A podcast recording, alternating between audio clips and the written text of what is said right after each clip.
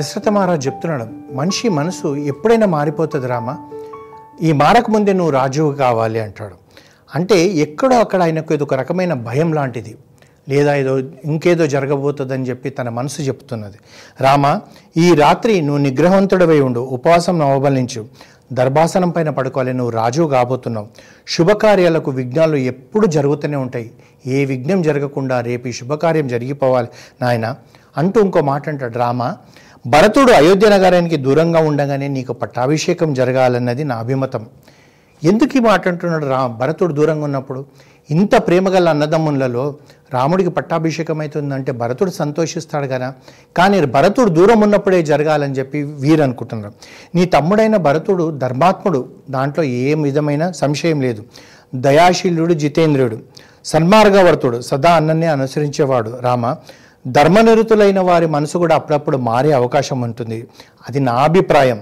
సరే ఇక నువ్వు వెళ్ళు అని చెప్పి చంచలంగా ఉంది. ఏదో చెడు జరుగుతుందేమో చెడు జరుగుతుందేమో అన్న భావనతోటి ఉంది. అయితే ఇప్పుడు ఈ క్షణాన మనం చూస్తే భరతుడేమో కైకేయ రాజ్యంలో ఉన్నాడు. భరతుడు రాకముందే పట్టాభిషేకం జరగాలంటున్నాడు. ఎందు గురించి? అంటే అప్పుడే భరతుడు మంచివాడు అంటున్నాడు అప్పుడే భరతుడు వల్ల ఏదైనా చెడు జరగవచ్చు అనుకుంటున్నాడు. ఎక్కడో ఏదో ఉంది. కారణం ఏంటంటే ఎప్పుడైతే దశరథ మహారాజుకు ఇంతకుముందు కూడా మనం చెప్పుకున్నామో పూర్వకాలంలో రాజులు ఒక్క భార్యతో ఉండేవాళ్ళు కాదు. వాళ్ళకి ఎవరు కనబడితే వాళ్ళని భార్యలు చేసుకోవడము నర్తకమణులను తెచ్చి తన రాజభవనంలో పెట్టుకోవడం వాళ్ళు అనుభవించడానికే అన్నట్టుగా ఉండేవారు. దశరథ మహారాజు కూడా అలా మూడు వందల యాభై మంది ఉన్నారు. ఎప్పుడైతే కైకేయిని వివాహం చేసుకోవాలనుకున్న సందర్భంలో ఏమవుతుందంటే దశరథ మహారాజు చూస్తేనేమో వయోవృద్ధుడు. కైకేయనేమో చాలా యువనవతి. ఆ కైకేయ మహారాజు ఏమంటాడంటే సరే నువ్వు నా కూతుర్ని వివాహం చేసుకుంటా అంటున్నావు నేను చేస్తాను. కానీ ఒక షరతు. కైకేయకు పుట్టిన సంతానానికే నువ్వు అయోధ్యకు రాజుని చేయాలి నీ తర్వాత అతనే రాజ్యం ఏలాలంటాడు. ఈ దశరథ మహారాజు ఏమనుకుంటాడంటే చాలా అందంగా ఉంటుంది కైకేయి ఆమెలో మోహించబడుతున్నాడు కనుక ఇప్పటివరకు ఇంతమందిని పెళ్ళి చేసుకున్న సంతానం జరగలే.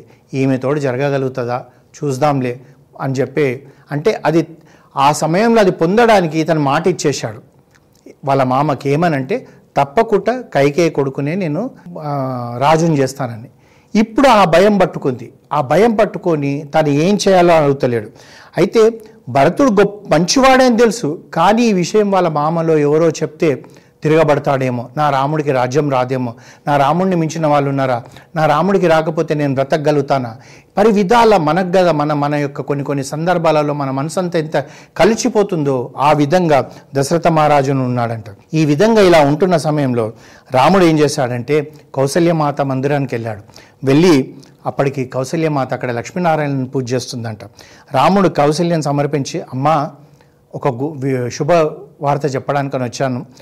ప్రజాపరిపాలన బాధ్యతను తండ్రి గారు నాకు అప్పగించారు. రేపు రాజ్యాభిషేకం జరిగినట్టు నిర్ణయించారు.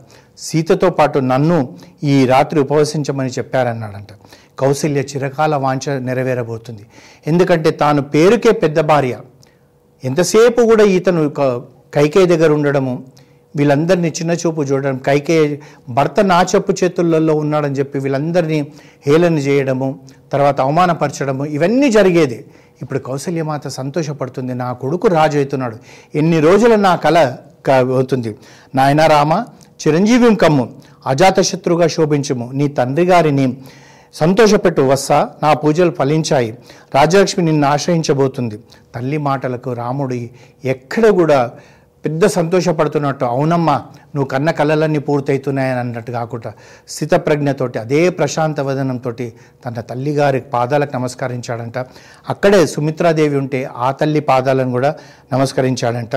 నమస్కరించి అప్పుడు చెప్తున్నాడు లక్ష్మణుడితోటి ఇద్దరు తల్లుల ముందర లక్ష్మణ నువ్వు నా రెండో ప్రాణం నాయన కనుక రాజలక్ష్మి నిన్ను కూడా వరించింది.